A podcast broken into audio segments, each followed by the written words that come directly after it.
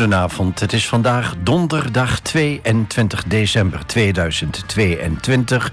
Hartelijk welkom bij de 89ste aflevering van De Blauwe Barometer. Het radioprogramma van AFM over de stand van de stad. En dat doen we samen met een gast die op de een of andere manier een band heeft met Almelo, de mooie stad aan de A. De techniek is in handen van Tobias en mijn naam is Henk Kooi. Vandaag is de gast Willem Dijkema, schaapherder en klimaatburgemeester van Almelo. Welkom Willem. Goedenavond Henk. Hoe ben je schaapherder geworden? Um, ja, dat is een lang verhaal. Ik was uh, voorzitter van de hockeyclub. En uh, wij waren bezig met het planten, of idee hadden we om uh, bomen te planten, fruitbomen. Ik zocht op dat moment zelf werk. we hebben dat fruitboomproject met Landschap Overijssel gedaan. En uh, ik vroeg Landschap Overijssel vanzelfsprekend... hebben jullie werk voor mij? Want ik, moest, uh, want ik wilde solliciteren. Nou, dat hadden ze niet, maar ze zochten wel een vrijwilliger... bij de schaapskudde. Nou, dan heb ik iets met schapen. Dat is nog een veel langer verhaal. Ik dacht, ik ga gewoon reageren. En voor je het weet uh, liep ik uh, op de berg met 200 schapen.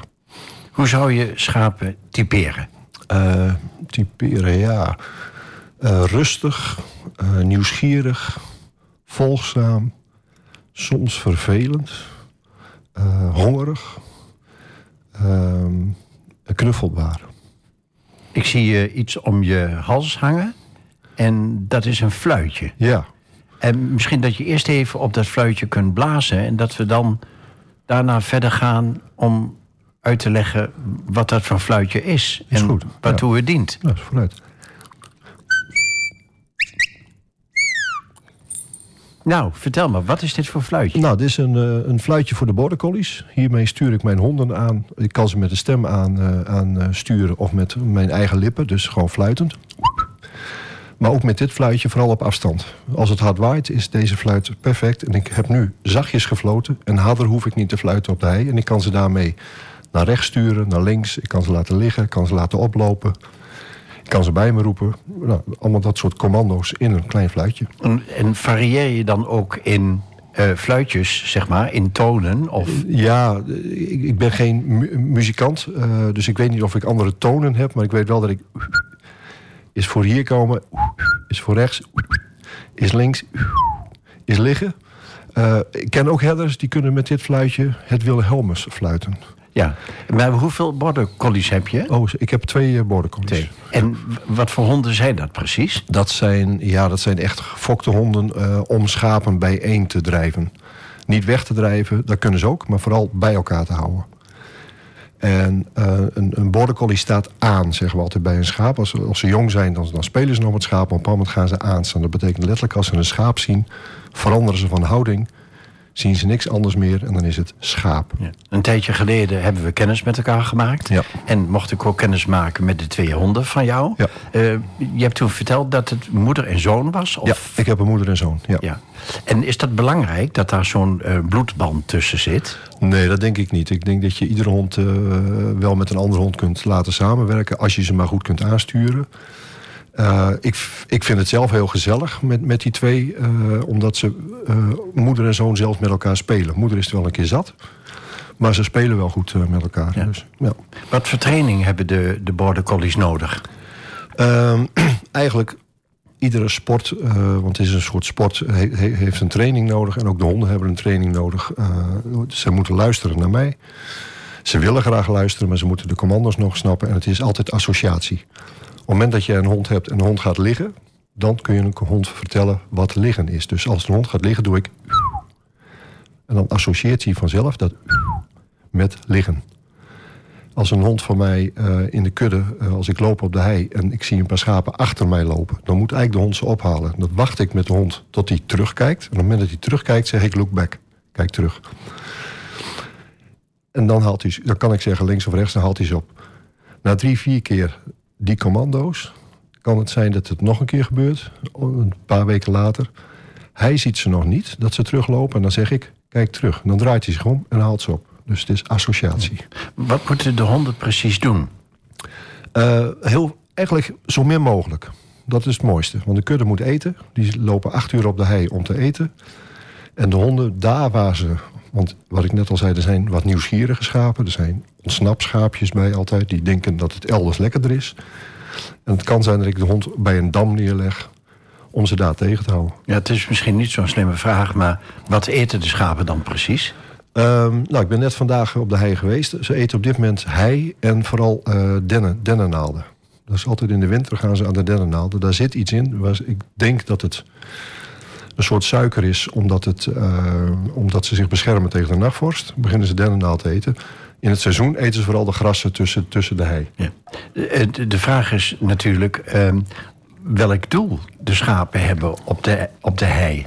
Ja, het is, het is, het is natuurbeheer.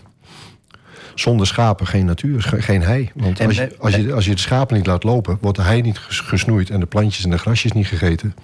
En dan wordt het uiteindelijk een bos. Ja, en dat is juist niet de bedoeling. Dat is niet de bedoeling. We willen graag heidelandschappen. En het is ook nog eens een keer een stikstofverwijderaar. Wat, wat kun je nou... Hè, want je, je gaat dus... Hoe lang ga je al om met, uh, met, met zo'n kudde? Uh, vijf of zes jaar. Ja. ja. Wat kun je nou aan het gedrag van de schapen aflezen? Um, ik kan heel goed aflezen als er iets gebeurd is in de afgelopen periode. Want ik was vorige week aan het eh, hoeden en ik vond de schapen uh, alert. Schrikachtig. Uh, als er ergens een schaap toevallig een, tak brak of iets dergelijks, vlogen ze allemaal weg. Toen heb ik gevraagd: is er wat gebeurd? Daarvoor, de, de week daarvoor, nou, de, de herder die ik sprak, die, die wist het niet. Maar uiteindelijk bleek dat een andere herder had een losse poedel. Loslopende poedel in de kudde gehad. Dus de kudde was in paniek. En dat zie je een week lang zie je dat terug. Dat ze alert blijven. Want ze zijn niet gewend aan loslopende honden, behalve de border collies. Die kennen ze, daar hebben ze respect voor, maar daar zijn ze niet bang van. Dus ja, dat, dat, dat zie je. Dus ze zijn, neem ik aan, heel erg uh, vatbaar of beïnvloedbaar door invloeden van buitenaf. Ja, en, en ook veranderingen zijn heel interessant. Uh, ik, op de Archmenberg wordt nogal wat uh, bos gekapt. En ik nam een keer na de winterperiode de schapen mee. Het bos was weg. Daar waar ze normaal gesproken een pad inlopen... waar aan beide zijden bos is. En de schapen stoppen met z'n allen. Dan praat je over 200 schapen. Stoppen. Kijken. Kijken. Schaapachtig kijken. Letterlijk schaapachtig kijken. Wat is hier gebeurd? Als het bos er nog was geweest, waren ze gewoon doorgelopen. Dus ik moest ze vervolgens meenemen van... dit is hetzelfde pad wat jullie al jaren lopen. En toch, er is iets veranderd en dan stoppen ze. Hebben ze nou ook houvast uh, aan jou als schaapherder? Uh, ja, de, de, als je de, de, de kudde leert uh, door bijvoorbeeld iets te roepen... come on, come on, of iets dergelijks... dan leert de, de kudde vanzelf... ik moet met dat geluid meelopen, want... Normaal gesproken zitten de hondjes dan achter. Dus zo kun je een, een schaap of een kudde leren om, uh, om, om vooruit te gaan. Waar kan ik je altijd vinden met de kudde? Uh, op de Argemerberg of de Lemelenberg. En meestal op de donderdag en, of de vrijdag. Ja, want in de inleiding of in het, uh, in het begin van de uitzending zei je al dat je in dienst bent van het Overijssels landschap. Ja. Wat, wat houdt dat precies in? Um, ik ben daar vrijwilliger. Dus in dienst, ja, het is, ik ben vrijwilliger. En Landschap Overijssel is ja, een grote organisatie... Uh, die uh, nogal wat natuurterreinen in, in Overijssel beheert. Maar het is ook een vrijwilligersorganisatie. Het is een, uh, ze hebben natuurlijk een kantoor, er werken mensen, er zijn betaalde krachten. Maar ze hebben een hele groot leger, kun je het bijna noemen, aan vrijwilligers... die snoeien, nou, herders, we hebben meerdere herders... die, die allerlei dingen organiseren voor jeugd, voor kinderen... Uh, voor volwassenen, wandelingen, organisaties. Uh, een prachtorganisatie in Overijssel die al die natuur beheert. Ja, en hoeveel dagen in de week ben je met je schapen op pad? Ik ben uh, één of twee dagen per week op pad. En dan heb ik ook nog in Almelo zelf een eigen, paar eigen schapen. En die gebruik ik in Almelo voor wat terreinen te beheren. En ik vind het heel leuk en ik vind het leuk om dat leuke te delen met mensen in Almelo. En voor het overige heb je de uh, schaapjes op het uh, droge. Dus de rest van de uh. week hoef je niets meer te doen. Die hoor ik zo vaak. Die oh, hoor ik zo oh, vaak. Oh, die hoor ik zo vaak. Ja. ja. Nou, nee, ik, ik, ben gelukkig. Ja. ja. Nou, na de gebruikelijke vier stellingen wil ik je nog iets vragen over de, de beloning van herdenzonde.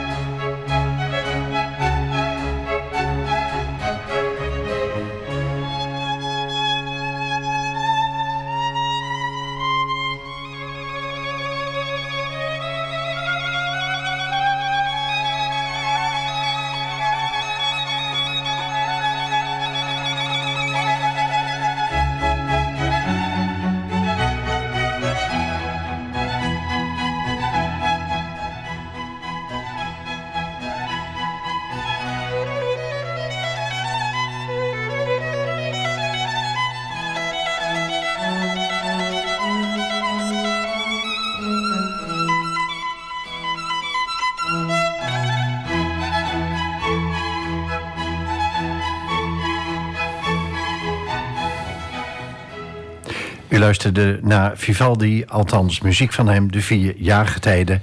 En uh, ja, helaas moeten we dat beperken tot rond de drie minuten. Uh, Willem, van waar uh, de keuze? Ja, als je degene die Vivaldi goed kent, dit was het voorjaar. ik kijk nu uit naar. Natuurlijk, we hebben nog kerst en oud en nieuw te gaan. Prachtig, daar geniet ik ook van. Maar in de schapentijd is het nu. Bij mij is het wachten. De schapen staan op, de, op het gras, die eten begin maart, voorjaar, komen de lammetjes. Dus dit was voor mij het teken, het komt eraan. We gaan naar de eerste van vier stellingen. Okay. Het is het beste als schapen in verband met de kou de hele winter op stal staan. nee, juist niet. Nee, nee, nee. Schaapjes moet je lekker buiten laten staan. Die hebben een goede vacht. Uh, die, die, die, kunnen daar prima tegen. Het is zo dat niet ieder ras er super tegen kan. Je hebt, je hebt ook schapen in, in uh, uh, Afrika. Nou, die zijn natuurlijk met veel minder wol. Die zouden hier in uh, de winter wel op stal waarschijnlijk willen staan. Want hoe, hoeveel soorten zijn er eigenlijk aan, oh, aan, schapen? Sorry, dat kan ik je niet precies vertellen, maar dat zijn er een heleboel. Het is ooit begonnen met een, met een basisschaap die voortkomt uit een, een uh, mouflonachtig uh, schaap. En daaruit zijn allerlei kruisingen ontstaan. En zo heeft bijvoorbeeld iemand in Drenthe heeft bedacht... wij willen graag een klein schaapje hebben met mooie wol en hoorntjes. Ook de dames daar hebben hoorntjes. Vonden ze mooi. Zijn ze mee gaan fokken en dat hebben ze zo gecreëerd. Op de Veluwe hebben ze het Veluwsheiderschaap. is een veel groter schaap, hoger op de poten. Uh, geen wol op de buik, geen wol op het hoofd. Uh, en een kleine bolling op de neus. Dat vonden zij mooi en daar hebben ze die kant op gefokt. Dus zo heeft iedereen zijn eigen lief, ja, zijn karakters Stelling 2. Als je met schapen kunt omgaan, dan kun je ook met mensen omgaan. Ja, ja dat, ik denk dat dat wel, uh, wel opgaat. Ja. Ik zeg heel vaak, een schaap is net een mens of een mens is net een schaap. Want als ik in de stad ga staan, in Almelo in de grote straat... en ik wijs omhoog met mijn vinger... dan zul je zien dat ze mij allemaal volgen en kijken wat daar te zien is. Nou, dat is een kudde, kudde gedrag. Dus uh, het spreekwoord is er niet voor niets... als de één schaap over de dam is, en als er één mens over de dam is, volgen er ook heel veel meer. Stelling 3. Als boeren alleen schapen zouden houden, dan zou er geen stikstofprobleem bestaan. nee, maar dan, hebben we, dan missen we ook heel veel andere lekkere dingen. Dus dat gaan we niet doen. Nee. Stelling 4. Voor sommige mensen zou de omgang met schapen een uitstekende vorm van therapie zijn. Zeker, ja. Dat is een, uh, dat, dat, is, dat is een feit. Daar kan, daar kan ik bijna een punt achter zetten, maar ik kan een voorbeeld noemen. Ik heb een uh, fysiotherapeut meegehaald hier uit Almelo, een vriend van mij. En die zit op een met even uh, op de hei op een plastic zakje en een kopje koffie erbij. Die heeft in zijn rug een schaap staan, twee schapen aan de zijkant, een soort zetel zeg maar, van schaap. En hij aait en knuffelt ze en hij denkt... Hij zegt tegen mij, dit is beter dan de therapie die ik menig patiënt of cliënt geef. Zo fijn is het. En afgelopen de vier, vijf weken geleden had ik nog een, een uh, mindfulness groep aan het wandelen op de berg. Hartstikke mooi weer. Ik zit tussen de kudden, die waren klaar met uh, grazen, die waren even aan het herkauwen. En de, de leidster van, van de wandelgroep die zag mij zitten en die zei: Wauw, dit is wel erg mindful. Ik zeg: Kom er gezellig bij. Een paar komen erbij, die knuffelen met schapen en aaien. En, maar er staan ook wat mannen die staan met de handen in de zakken te kijken. Die zeggen niks. En die kijken. En ik zei tegen haar, ik zeg, er zijn er een paar die gaan niet mindful worden vandaag. Nee. nee. Uh, nog even terug naar de, de, de herdershond. Want uh, hoe, hoe leid je een herdershond op? Uh, ze moeten eerst natuurlijk gewoon pup zijn. Ze moeten groeien. Uh, en dan op een bepaald moment zijn ze zover naar een, zeg maar, rond een jaar. Dan kun je ze uh, in aanraking brengen met schapen. Dan gaan ze spelen met schapen. Er zit ook een wolfje. In iedere hond zit een wolf, ook in deze. Dus hij gaat ze ook proberen op te eten. Uh, hij gaat er achteraan jagen. Nou, dan doe je hem een lange lijn aan. Dan leert hij al vrij snel, als je er even op staat, dat hij niet verder kan. Dan leer je hem af. En, maar je hebt trainschapen daarvoor nodig. Vier, vijf, zes trainschapen die zijn gewend aan een hond. En die reageren goed op de hond. Als de hond rechts gaat, gaan de schapen naar mij toe. Het zijn schapen die naar de herder toe willen. En dan kan de hond eromheen. We noemen dat 12 uur. Ik ga op 6 uur van de klok staan. De kudde staat in het midden van de klok. En de hond gaat op 12 uur. Als ik naar 3 uur ga, gaat de hond naar 9 uur. En dat doe je met handbewegingen. Stuur je de hond. Druk je hem eigenlijk naar links of naar rechts. Als je dat goed oppikt, dan geef je de commando's bij. Dus het is met trainschapen ga je hem dat leren. Oefening, oefening, oefening. Ja, en kan iedere hond dan op worden geleid uh, tot Nee, tot nee, nee ik zou geen Pekineesje de hei op willen jagen. Uh, en, en ook een hazenwindhond breekt zijn benen op de hei. En nee, dat zit niet in het DNA. In, in een border collie zit gewoon verzamelen, alles verzamelen. Moet je een herdershond belonen voor zijn diensten? Een border collie moet je zeker belonen, maar hoeft niet met voer. Uh, je beloont hem met uh, schapen. Spelen, uh, werken. Het is een werkhond. Als hij niks doet, is het akkoord. Maar als hij mag werken, dat is zijn beloning. Ja. En wat, wat merkt een herdershond aan jou als herder? Ehm, als je zelf spanning hebt, dan wordt de hond ook spanning. Dan gaat de hond, zou die rustig Als ik heel paniekerig ga doen, er gebeurt iets... en ik stuur de hond heel snel naar rechts... ik schreeuw dat hij naar rechts moet... dan kan het zijn dat hij zelfs een schaap gaat bijten. Omdat hij zoveel uh, spanning meekrijgt van mij dat het misgaat. Dus de truc is eigenlijk, als het misgaat... moet ik rustig worden. Dan moet ik mijn, mijn stok die ik bij me heb, zet ik rustig neer... en dan ga ik gewoon rustig afwachten Eerst kijken wat is er veilig. En dan stuur ik de hond even naar links. En misschien laat ik hem liggen. Of ik stuur hem naar rechts. Rustig blijven. Want als ik in paniek ben, dan heb ik een beschuitje gegeten. En dan kan ik niet fluiten. Dus je moet rustig worden. De, de, de wolf in Nederland. Uh, nou, raak je, nou word ik wel paniekerig. En een hot item. Nou, je komt uh, tenminste, je komt bij mij over als iemand die in zijn kracht staat en rustig is te midden van de schapen en, en de, de herderzonden. Ja, dus dat helpt, denk ik. Nou. Maar goed, uh, hoe dienen we nou met de wolf om te gaan? De wolf is een lastige, is een hele lastige. Als ik, ik, ik, ik heb een agrarische achtergrond en mijn agrarisch bloed zegt weg ermee. Geen wolf hier in Nederland. Mijn natuurbloed, wat ook in mij stroomt, zegt wat een prachtig beest. En wat doet hij het mooi. En wat is een, een, ja, als je, als je, die ziet jagen, dat is met alle jagers zo, dat is wat een geweldig uh, fenomeen. Um, die beide bloeden, bloedstromen in mij, dat is een conflict. Ik heb zelf schapen. Heel simpel, daar moet die wolf van afblijven. Schapen van een ander moet hij ook van afblijven. Maar hoe doe je dat? Dat is een hele lastige. En we hebben wolfomarmers, we hebben wolvenhaters. Ik ben geen wolfomarmer, ik ben geen wolfhater. Ik zit daartussenin te manoeuvreren. Ik vind het lastig. En, en de wolfomarmers, die, eh, ja, ze roepen wel eens... de wolf moet hier, die is hier ooit geweest, die moet hier terug kunnen komen. Dat kan, dat klopt, misschien. Maar hij is hier ooit geweest toen wij met een paar miljoen mensen waren. En niet met 17, 18 miljoen mensen in Nederland. Dus ja, daar zit wel een conflict. Ja. We gaan even terug naar de uitzending van vorige week. Hm. Want toen waren te gast Claudia Beumer, directeur-bestuurder van woningcorporatie Sint-Joseph... en haar collega bij Beter Wonen, Marian Nekkers. En Marian stelde jou de volgende vraag. En uh, nou, we moeten... Uh, even naar Tobias gaan. Kijken of hij het fragment kan eh, starten van Marian. Nou, ik zou misschien wel twee dingen willen vragen. Ten eerste um, hoe hij kijkt naar de komende jaren... en wat daarin de belangrijkste opgaves voor Almelo zijn als het gaat over klimaat.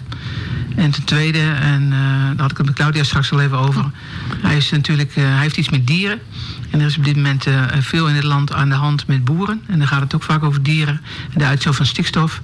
Dus ik ben ook wel benieuwd hoe hij kijkt naar dat vraagstuk. En misschien heeft hij zelf wel een oplossing. Ja, dat zou fijn zijn. Twee vragen in één keer, dat is altijd lastig. Uh, uh, Almelo, klimaat, dan zeg ik van laten we in Almelo eens proberen. We zijn een waterstad, uh, nog meer met het water te gaan doen. Niet alleen door te laten stromen en zorgen dat we droge voeten houden. Maar laten we het water uh, hergebruiken, opvangen. Uh, ik, ik heb zelf een verbouwing gedaan en toen wilde ik eigenlijk wel regenwater opvangen voor het gebruik van douche, wc, tuin. En de installateur of degene die dat bij mij allemaal deed, die zei: Nee, dat kan niet. Ik zei: Hoezo kan dat niet? Tuurlijk kan dat. Er is altijd een oplossing. Nee, kan niet. Ik zei: Kun jij het niet of kan het niet? Dat hebben we niet. Nou, toen wist ik genoeg. Daar ligt een slag. Die kunnen best het een en het ander uh, realiseren. Dus ik pak alleen maar even het stukje water, want je kunt zoveel doen in, in het milieu.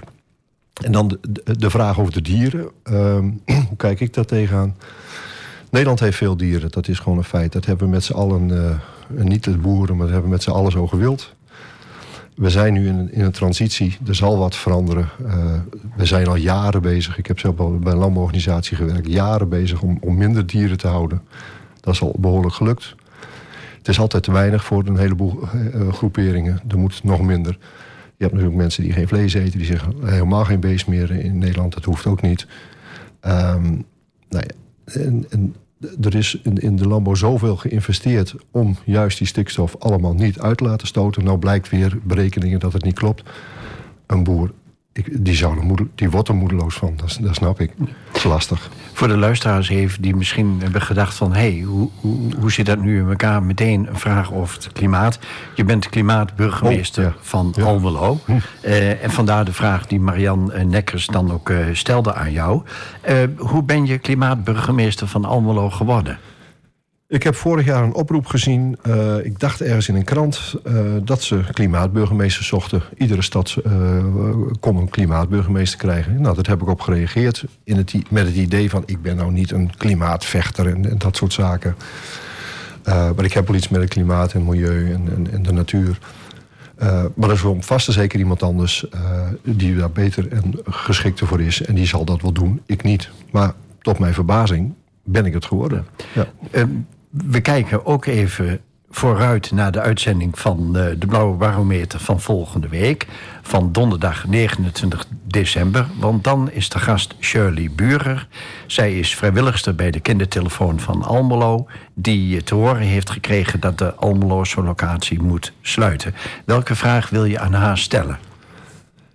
Is het absoluut noodzakelijk om bij elkaar te zitten om de kinderen van dienst te zijn? Nou, dat is een mooie vraag. Um, straks vraag ik je alles over het klimaat en wat jouw functie daarmee te maken heeft.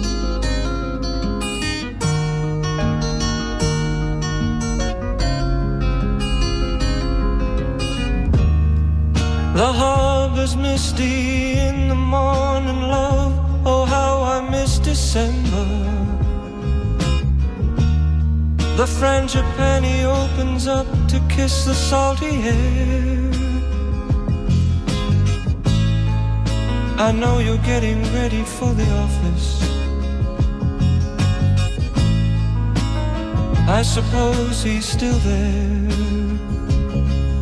with you, sharing our morning sun. Winter in America is cold, and I just keep growing older. I wish I could have known enough of love to leave love enough alone. I've learned something of love I wish I'd known before you left me. But it's funny how you don't know what you've got until it's gone. And I hope you're getting all the love you've ever wanted. But I wish I was there with you.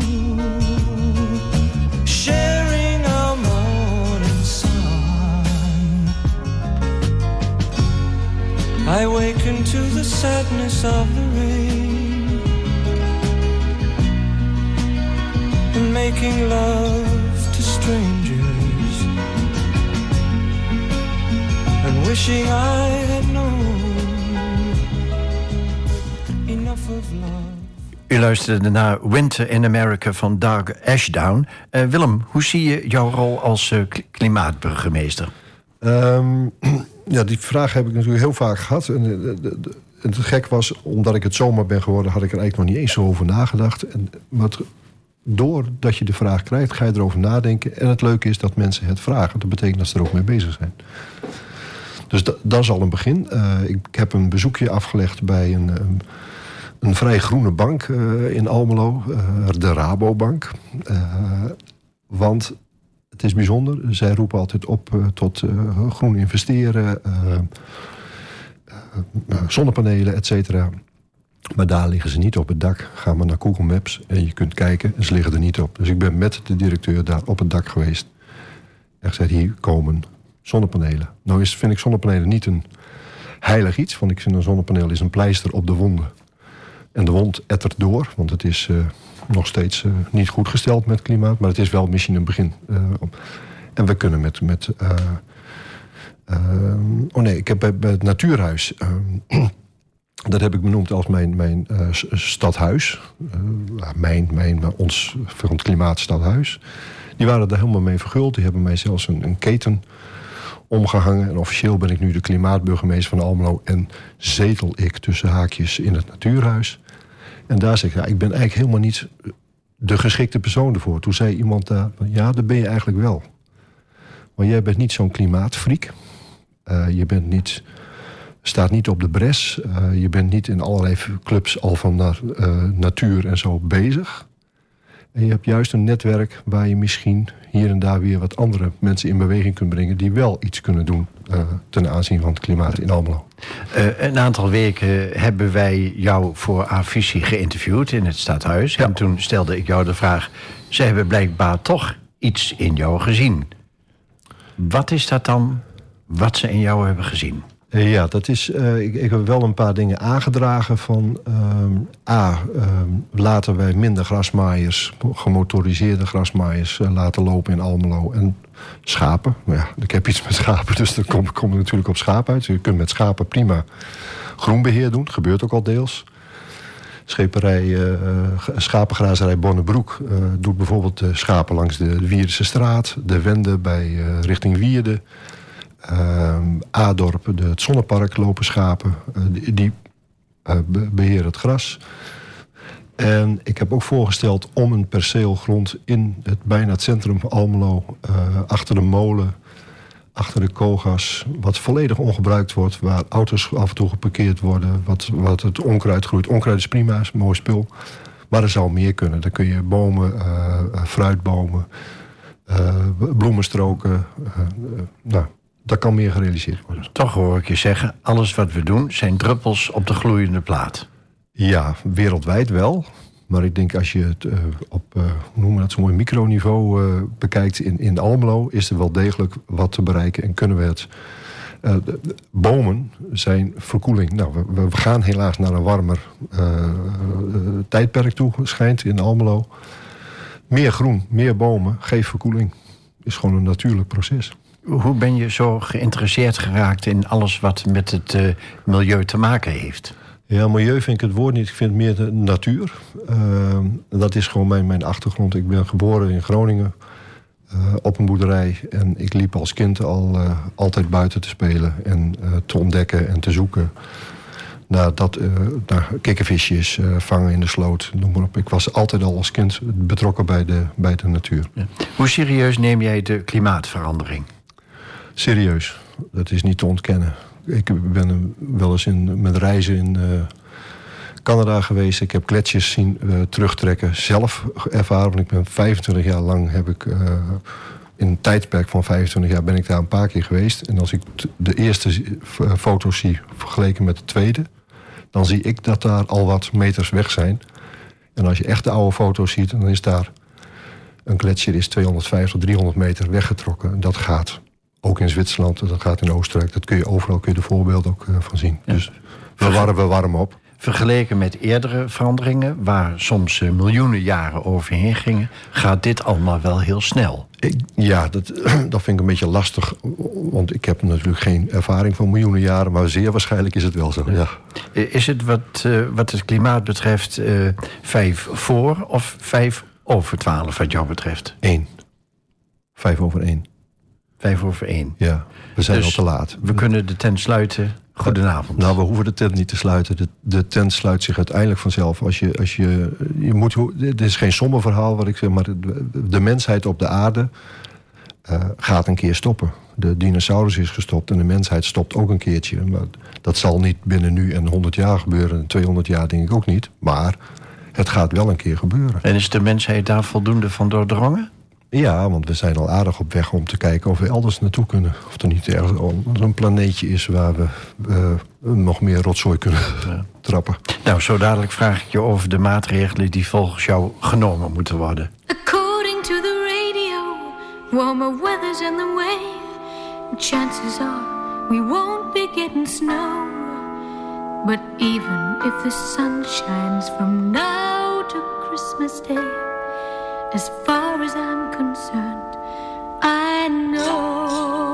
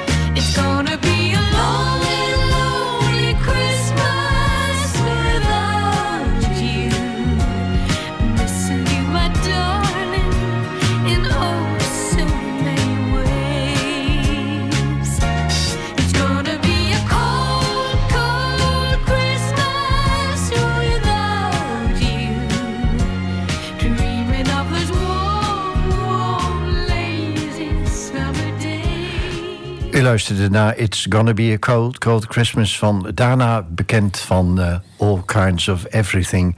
Eh, Willem, als jij het aanbod zou krijgen, zou je dan zelf naar Mars willen?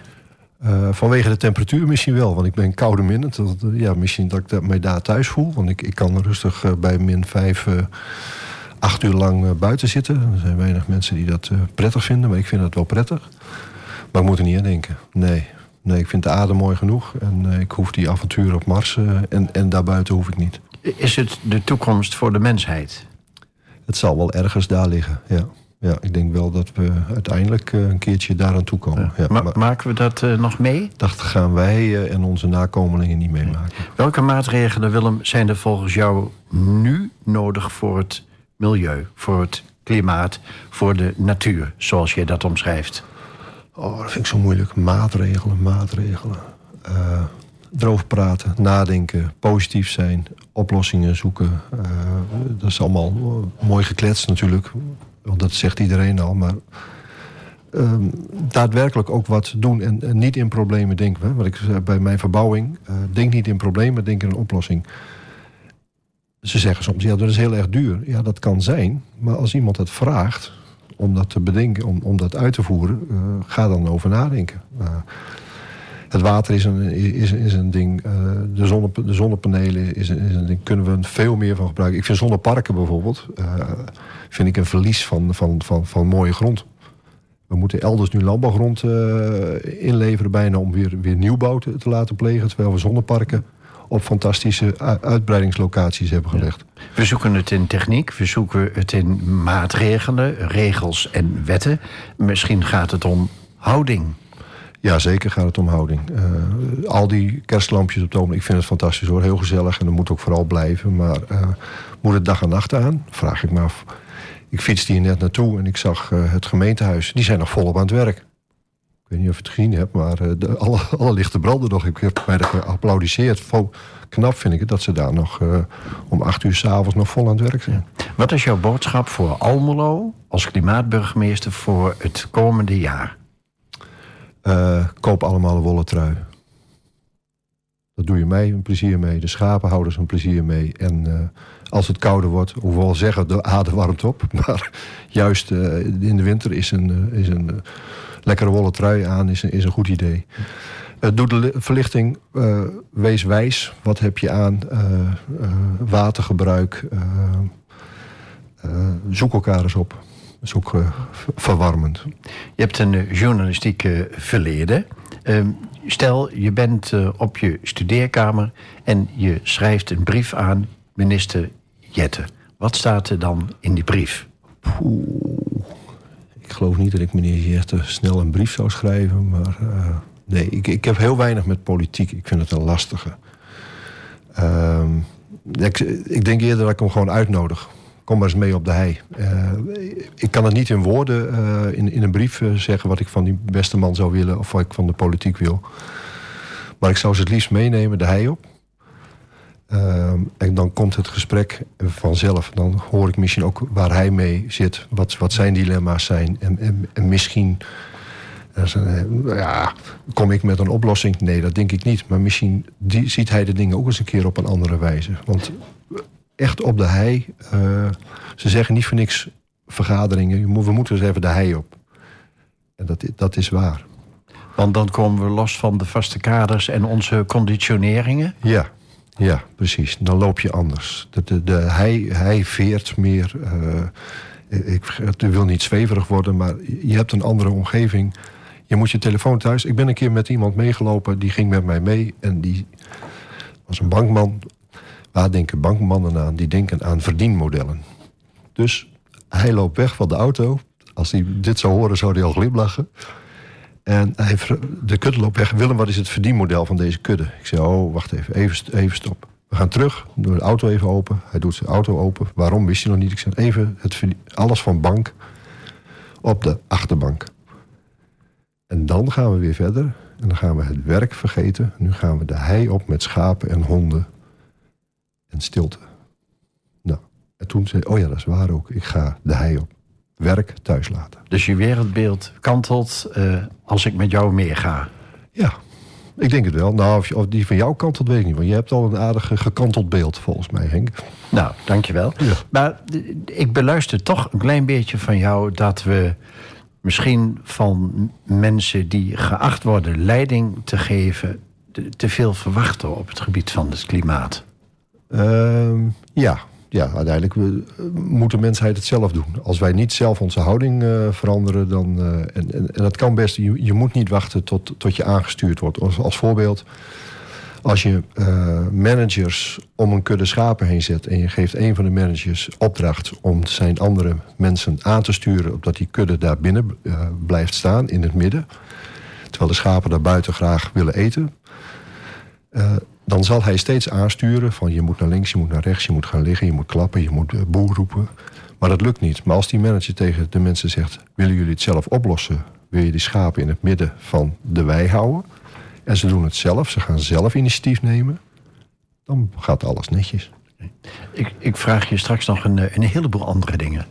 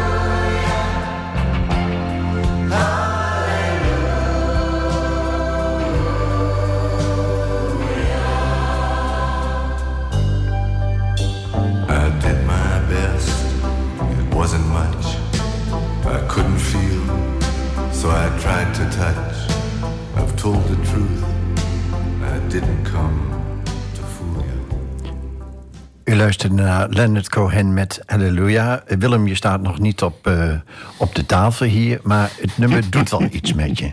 Ja, eh, dat is een van de leading songs geweest tijdens een van de Europa-runnen. eh, de uh, estafette-loop Parijs-Rotterdam of Hamburg-Rotterdam... waar ik een paar keer aan meegedaan heb. En als ik deze hoor, dan heb ik de associatie dat ik weer op de fiets zit... s'nachts of eh, overdag fiets met eh, mensen voor de palliatieve zorg voor kankerpatiënten.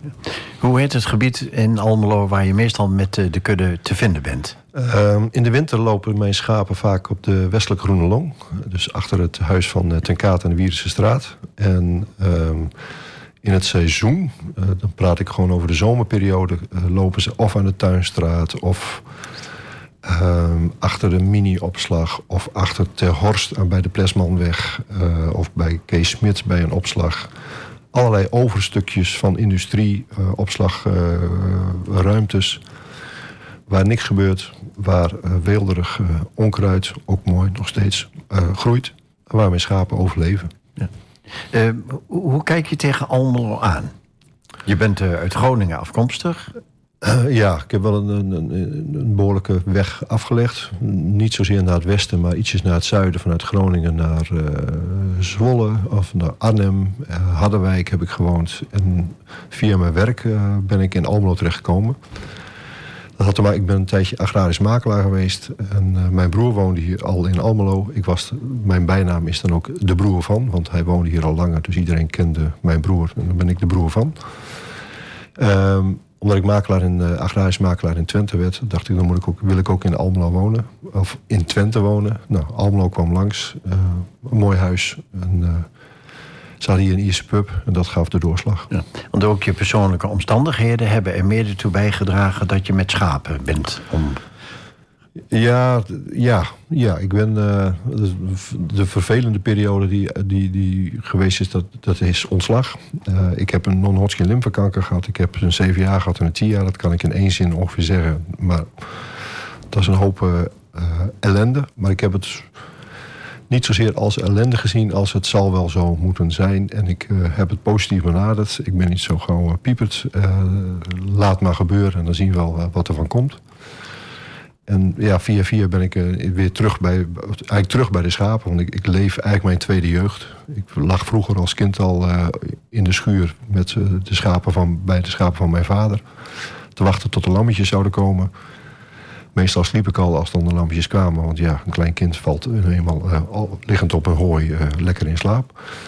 En nu ben ik weer mee in aanraking gekomen en kan ik er weer volop van genieten. Ja, ik heb, ik heb begrepen dat je ook lezingen geeft. Kun je daar iets over vertellen?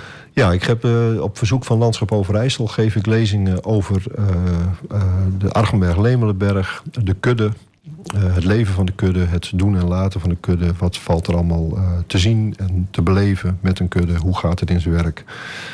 En dan geef ik eigenlijk van, van alle seizoenen uh, plaatjes, verhalen en vertel uh, dingen uh, over, over de kudde en schapen. Ja, welke groepen nodig je meestal uit? Nou, ik nodig niet uit, ze nodigen mij uit. of ze nodigen eigenlijk Landschap Overijssel uit om, om een lezing te verzorgen. En dan is een van de herders geeft een lezing. Het zijn, dat is wel grappig, het zijn vaak vrouwengroepen. Ehm, ehm, en dan bijvoorbeeld in reizen, nou, is er wat de Bijbel gestuurd. en dan heel veel van die avonden beginnen met um, een mooie psalm, geloof ik psalm 23. De Heer is mijn herder. En de eerste keer dat mijn hond Luna dat meemaakte, vloog ze naar de deur. ze schrok helemaal en ze wilde wegrennen. Oeh, dat is niet zo fijn. Maar tegenwoordig uh, kent ze het lied. En gaat ze liggen. Ze kruist letterlijk de pootjes over elkaar heen. En ze gaat liggen luisteren. Ja. En Sam gaat nu ook mee. En Sam doet bijna hetzelfde, alleen heeft de pootjes dan naast elkaar. Maar heel soms kijkt Sam op naar iemand. En dan moet ik na afloop inderdaad zeggen dat ze mooi hebben gezongen, maar eentje was een beetje vals. Want daar houdt Sam niet van. We hebben je natuurlijk voor kerstmis niet voor niets uitgenodigd. We hebben in ieder geval een herder. Maar de schapen, nou, daar moeten we dan maar even zonder doen. Ja. Maar hoe kijk jij dan tegen de kerststal aan met de herders en de schapen? Nou, de, uh, Herder is een van de oudste beroepen. Dat, eh, of het Bijbelverhaal nou wel of niet waar is, maar het is ooit opgeschreven. En dat geeft al aan dat er toen al herders waren. Uh, het, het, beheren van beesten, het, het, het, lopen met beesten, of het nou schapen waren of geiten of, uh, of andere dieren, dat is een, een beroep wat al heel, heel, heel erg lang bestaat. En het verhaal gaat dat die herders destijds nogal ruw en uh, on, on, nou, ongemanierd volk was. Ja, kijk, ik, ik ben zelf vandaag een, een, dag op de hei geweest en ik heb niet gesproken. Um, dan kom je thuis en dan, ja, misschien is dan een bokbiertje wel lekker. Maar ik doe dat maar eens in de week of twee keer in de week. Maar als je dat iedere week of iedere dag zal doen en iedere dag alleen op de hei, ja, dan raak je misschien wel een beetje van sociaal contact uh, uh, weg. En dat je misschien, als je dan opeens een ruimte inkomt en heel veel mensen ziet en die drinken wat, dat je misschien helemaal losgaat. Ja, nou, ik heb het tot nu toe eh, nog niet uh, aan je gemerkt. Straks vraag ik uh, nog wat je, nou, wat je te wensen hebt of wat je wilt bereiken.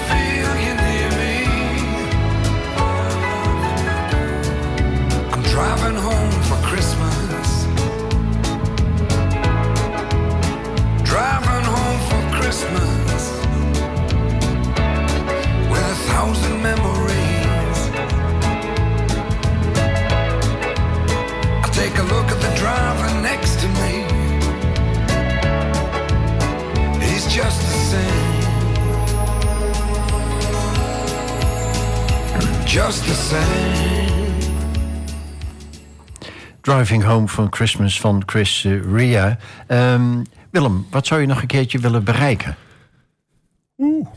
Wat zou ik nog willen... Eh, Ik hoef niet zoveel te bereiken. Het komt wel. Ik heb, eh, doelen stellen vind ik altijd een lastige. Ehm, om een voorbeeld te noemen. toen ik nog geen 40 was, was ik nog single en vrijgezel. Heb ik altijd lopen roepen... ik wil graag een vriendin en ik wil een relatie. Nee, ik was er niet naar op zoek. Eh, het komt wel. En het is gekomen toen ik 40 jaar was en een dag oud. Ja. Maar, eh, iedere gast vragen we een aantal standaardvragen. En een van die vragen is waar je als 16-jarige van droomde.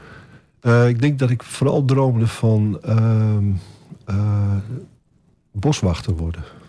Ik geloof dat ik dat eh, wilde. Mijn moeder vond dat niet zo'n goed idee, want die zag dat niet zitten. Maar eh, ik wilde graag boswachter worden. Je bent wel een beetje dicht bij de, de natuur gebleven. Ja. ja. Als je nou een toverstokje had, Willem... wat zou je dan in of aan de wereld willen veranderen? Oeh. Ehm, laat, ja, het mooiste zou zijn... eh, ik ben ooit lid geweest van de Friendship Force. De kracht van de vriendschap is een reisgezelschap over de hele wereld... die bij elkaar op bezoek komen. De kracht van vriendschap. Als we daarmee we gewoon- elkaar allemaal aankijken... en ik zeg, klik, Henk, ik vind jou leuk. En jij, klik, vindt mij leuk. En iedereen vindt elkaar leuk en fijn en gezellig. Oorlog weg, dat zou het fijnste zijn. Maar eigenlijk zijn we toch allemaal met dunne draadjes met elkaar verbonden. Ja, maar kennelijk hebben sommigen hele rare draadjes. Ja. Of misschien hebben wij wel hele rare ontvangers. Dat kan ook nog, ja. Ja. Eh, tot slot, wat is jouw woord voor de wereld? Wat wil je sowieso kwijt, Willem? Omdat je er vol van bent of omdat je gewoon vindt dat iedereen dat moet weten? Ehm, kijk elkaar gewoon in de ogen en omarm elkaar ongeacht afkomst die je maar vermoedt. Gewoon wees gelijk. We hebben allemaal kleren aan. Eh, het mooiste zou zijn als we ze allemaal niet meer aan hebben, dan is iedereen gelijk. Of maar doe, verkleed je niet. Wees geen, eh, geen, geen eh, clown. Dankjewel, Willem. Hartelijk bedankt voor het feit dat je te gast wilde zijn. Graag gedaan. We zijn aan het einde gekomen van de 89ste aflevering van De Blauwe Barometer. Aankomende zondag om 12 uur wordt het programma herhaald. Op afm.nl vind je meer informatie. Ik bedank Tobias voor de techniek. Een fijne avond en tot donderdag 29 december. Dan is de gast Shirley Buren, vrijwilligster bij de kindertelefoon Almelo. Ehm, een goede kerst gewenst trouwens voor iedereen. Tot donderdag 29 december. Tot dan.